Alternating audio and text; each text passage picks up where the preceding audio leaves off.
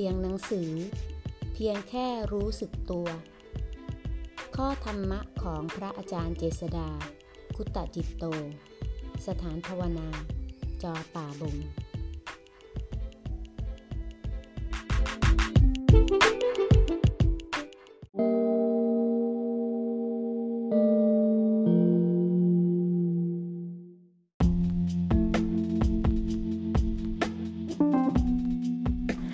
หน้า 132 บางคนมีความรู้มากในเรื่องที่เขาเชี่ยวชาญ แต่เขามองแต่เพียงแต่ในกรอบที่เขาเข้าใจ การมองออกจากกรอบนั้นเป็นสิ่งที่เขาจะเข้าใจไม่ได้ และไม่ยอมรับ และจะยึดมั่นอยู่แต่ในกรอบความคิดของตน คนมีปัญญาแท้นั้นจะไม่ติดในกรอบใด ๆ ไม่ถูกผูกมัดด้วยข้อจำกัดใด ๆ แต่จะมองสิ่งที่เหมาะสมเหมาะควรแล้วเลือกใช้ ให้เหมาะสมกับการปัจจุบันที่ประสบอยู่ตามเป็นจริง เราเป็นคนมองโลกในแง่ร้ายเสมอ คือมองว่าเราอาจจะตายได้ทุกเวลา